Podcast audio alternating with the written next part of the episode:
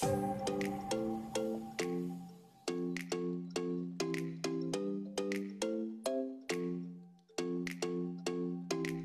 い、皆さんこんにちは。始まりました。ザ・ピーク第2回目でございます。えこの番組はですね、え業界の第一線で活躍するビジネスマンからえ最近のビジネス事情を聞いたり、え人生におけるザ・ピーク、最高地点を目指すために今、今までどんなことに取り組んできたか、えまた今どんなことに取り組んでいるかをえリアルで生の声を聞く番組でございます。というわけでですね、え今回第2回目ということになります。えー長野さん、第1回目はですね、えー井出先生、えースカイマーク、えーエアアジアの元会長である、えー井出先生からお話を聞きました。えー前回のお話ではですね、えっ、と、まあ、今後その航空業界がどのように生き残っていくかっていうお話ですとか、えーはいマーケティングの、えーこれからのですね、えー話についていろいろお話をいただきました。私としてはですね、先生の話を聞いて、えー SDGs と DX、これが今後社会貢献、社会のですね、えー企業のえー責任になってくるというところがですね、えー印象に残ったんですけども、えー長野さんは井出先生のお話を聞いてですね、まあどんな感想をお持ちになられました？そうですね。僕はあのこのザ・ピークの、まあ、名前を付けた時にもそのマズローの5段階欲求というところに興味があって、まあ、その本から付けたっていう背景もありましたんでそのですねえー井出先生からそれに合わせたマーケティングのお話を第1回目でしていただいたですねその第1回目というのがやっぱりすごく私にとっては興味深かったです。なるほどですね。ありがとうございます。そうですね。そういったところで今日もですね、えースペシャルゲストをですね、お呼びをしています。えー第1回目のですね、ゲストは藤枝照子さんです。藤枝さん、本日はよろしくお願いいたします。よろしくお願いします。よろしくお願いします。はい、第2回目にしてですね、女性の登場ということになりますけれども、えー私から、えー簡単に藤枝さんのですね、プロフィールをですね、ご紹介させていただきます。はい藤枝、えーセリコさん、えーこちら愛媛県出身で東京女子大学卒業されています。えーリクルートグループの株式会社リクルートメディアコミュニケーションズに入社され、結婚情報誌ゼクシーを担当されました。2009年には観光集客事業の再生を手掛ける福岡のイデアパートナーズ株式会社に転職され、九州各地の地方創生地域活性化のプランニングを手掛けられました。2010年からですね、同社関連の NPO 法人イデア九州アジアにおいて、バルウォーク福岡や屋台切符、えーそして福岡体験バスチケットなどのですね、イベントやえー商品を企画実施されました。なるほどえ。ーさらに、ジビエ料理専門店の立ち上げなどの新規事業も手掛けておられました。ということなんですけども、えー早速、えー藤田さん、このバルウォーク福岡とか屋台切符、えー福岡体験バスチケット、えー私も聞いたことありますけども、えー例えばこのバルウォーク福岡ってどのようなイベントでしたか？えっとバルウォーク福岡は、はい。福岡の飲食店をチケットを持ってはしごして楽しむというイベントで、もともとはあの函館でバルが函館バル街っていうのが開催されていて、なんかそれに遊びに行った時に、はい。なんかちょっとうん酔っ払いながら、はいはい。なんか街を回遊して、なんかみんなで、なんか地元の人と交流したりとかしながはいはいはいら、なんんかぶらぶら歩くことですごい街がキラキラして見えたし、なるほど。すごい飲食店もすごく盛り上がってて、はいはい。なんか楽しそうだなとう思って、それを福岡でできないかなと思って、そはい。のバルハイの主催者の方にお話聞きに行って、うんノウハウ移転という形で福岡でさせていただいたのが始まりのイベントです。なるほどですね。はい。私が、えっと、初めて何か自分で企画して何かをしたっていう初めてのことです。ものなるほど。ですでも、記念すべきイベントが、このバルウォーク福岡ってことですね。。そうはい。なるほど。もうこのあのバルウォーク福岡も、いわゆるその北海道のほ函館で、いわゆるそのご自身が酔っ払って、その勢いでまあ街がキラキラした雰囲気を見て、でそれをこれも福岡にも、えっと、持ち込みたい、やってみたいというところから来たわけですね。はい。なるほど。ということは、藤田さんはお酒はお好きですか？そそうですね。なるほどね。いいですね。九州のお酒も美味しいですもんね。はい。なるほど。まあでもそういった経験から、いわゆるその新規事業の開発、えそして企画運営というところになったわけですね。そうですね。なるほどですね。そうやってじゃあ、いわゆるまあ街を歩きながらとか旅をしながら、うん。いろいろなアイデアを思いついたりってことも今までもされてきたんですか？そうですね。なんか楽しいなと思ったものを、なんかやっぱり自分の身近で、身近な人たちに体験してもらって、なんか楽しんでもらってる姿っていうのはすごく好きで、なんかバルーンウォークの時も、はい。なんか絶対福岡の人たちは待たないよって言われてたのが、はい。なんかそれがなんか1時間2時間、やっぱ待ってる人同士で交流したりしながら、なんか待ってたりとか、情報交換しながら待ってたりとかしてくれる様子とかもすごい好きで、なんかそうですね、自分が作ったもので楽しんでもらえてるのはすごい嬉しいなと思います。なるほどですね。まあ、福岡人がいわゆる待つことができないというのは、いわゆるそのラーメンは片麺とか、あとはうどんはもう茹で上がった、えー、ヤーマ麺というところから来てると思いますけども、ただその福岡人もこのバルウォーク福福岡によって、いわゆる待つ時間も楽しむことができるようにと、そこで情報交換とか人が交流できるようにっていうふうに、いろいろと企画されたことが、いわゆる形になった感じですね。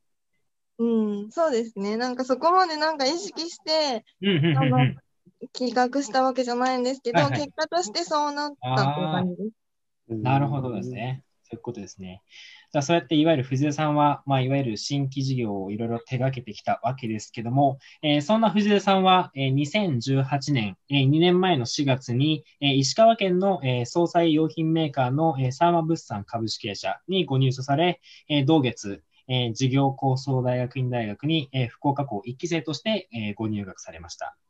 えそして、え同年10月に、え同社の、え社内新規事業として、え着物ヤーンの、え製造販売を手掛ける、え株式会社リクラの、え設立に伴い、えプランナーに就任されました。えそして今年の3月に事業構想大学院大学を、え卒業されております。でそして趣味は編み物と読書ということでございます。この石川県の総裁メーカーで着物ヤーンという、まあ、いわゆる新規事業にですね、えー携わったと思いますけども、まずすみません、着物ヤーンという言葉、すごく聞き慣れない言葉で恐縮ですけども、着物ヤーンというのは一体何者なんでしょうか？はい。えっと、着物ヤーンっていうのはもうそのもの、着物からできた糸っていうことで、うんヤーンっていうのは。そうですね、多分あの、普通の、あの、方、ハンドメイドしない方々は、あの、耳馴染みがない言葉だと思うんですけど、はい。なんか編み物では糸のことを全部ヤーンっていうので、なんかそれそのまま着物から作った糸なので、着物ヤーンと名付けました。で、着物ヤーンは、そう結構捨てられる着物をアップサイクルして、アップサイクル？はいはい。はい、と糸にしたもので、うんうんハンドメイドとか編み物とか織物とか、小物作りとかいろんなことに使っていただける糸です。なるほどですね。じゃあもう着物をまあ再利用という形だとは思うんですけども、はい今ちょっとアップサイクルというですね、ちょっと聞き慣れないまた言葉が出てきて、このリサイクルとアップサイクルって何か違いはあるんですかね？なんかリサイクルは、私もあの調べただけなんですけど、はいはい。例えばペットボトルからペットボトルを作るとか、ペットボトル以外のそのはい同等のもの以下のものを作るのがリサイクルで、アップサイクルは新しい価値をつけて全然違うものにしたりとなるか、ほど、なるほど。はい。っていうのをアップサイクルっていうらしいです。なるほど。じゃあ本当に着物から新たな価値を作り上げてバージョンアップさせるということですね。そうですね。はい。あ例えばじゃあその着物の糸からどんなものにアップサイクル、いわゆるバージョンアップされるんですか？なんかもう着物の糸自体がもうアップサイクルをしてるって。ほうほうほうほはい。着物のままだと着るしかないし、う。うんうん。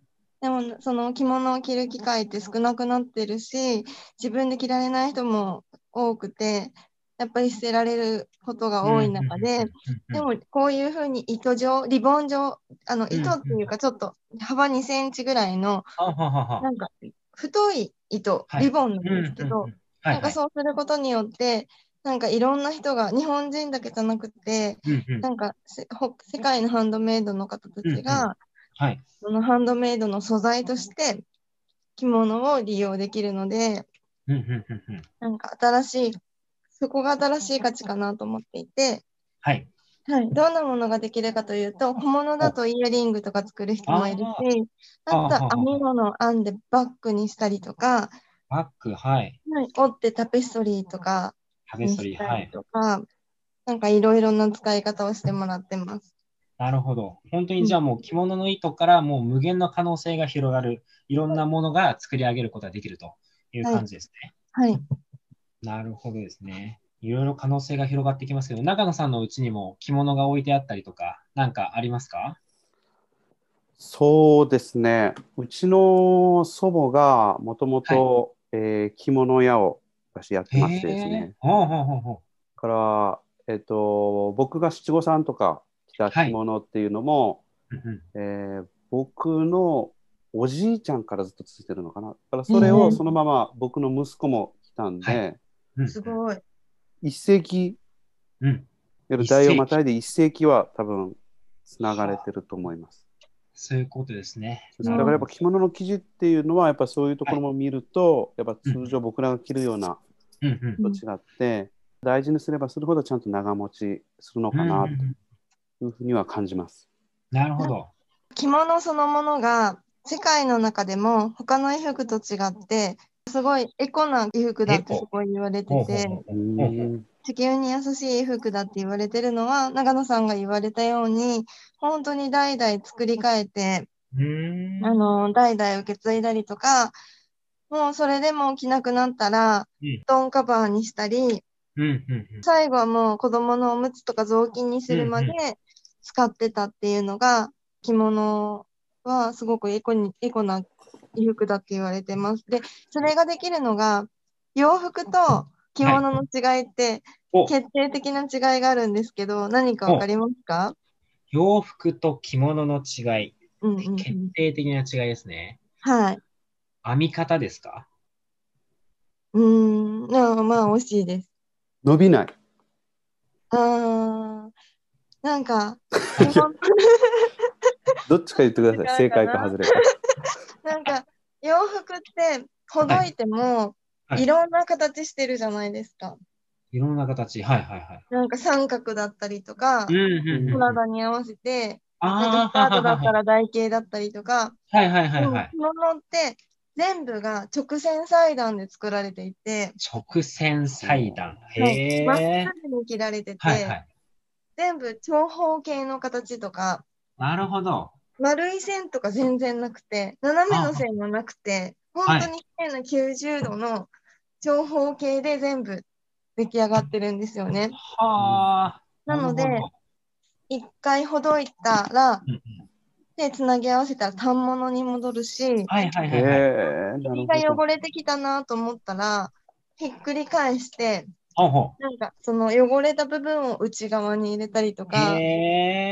なんかそんなことをしたりもできるようなはい。衣服なんですよね。なるほど。それゆえ、いわゆる着物はエコということですね。そうです、そうです。うんはい。なるほど。これは知らなかったですね。なるほどね。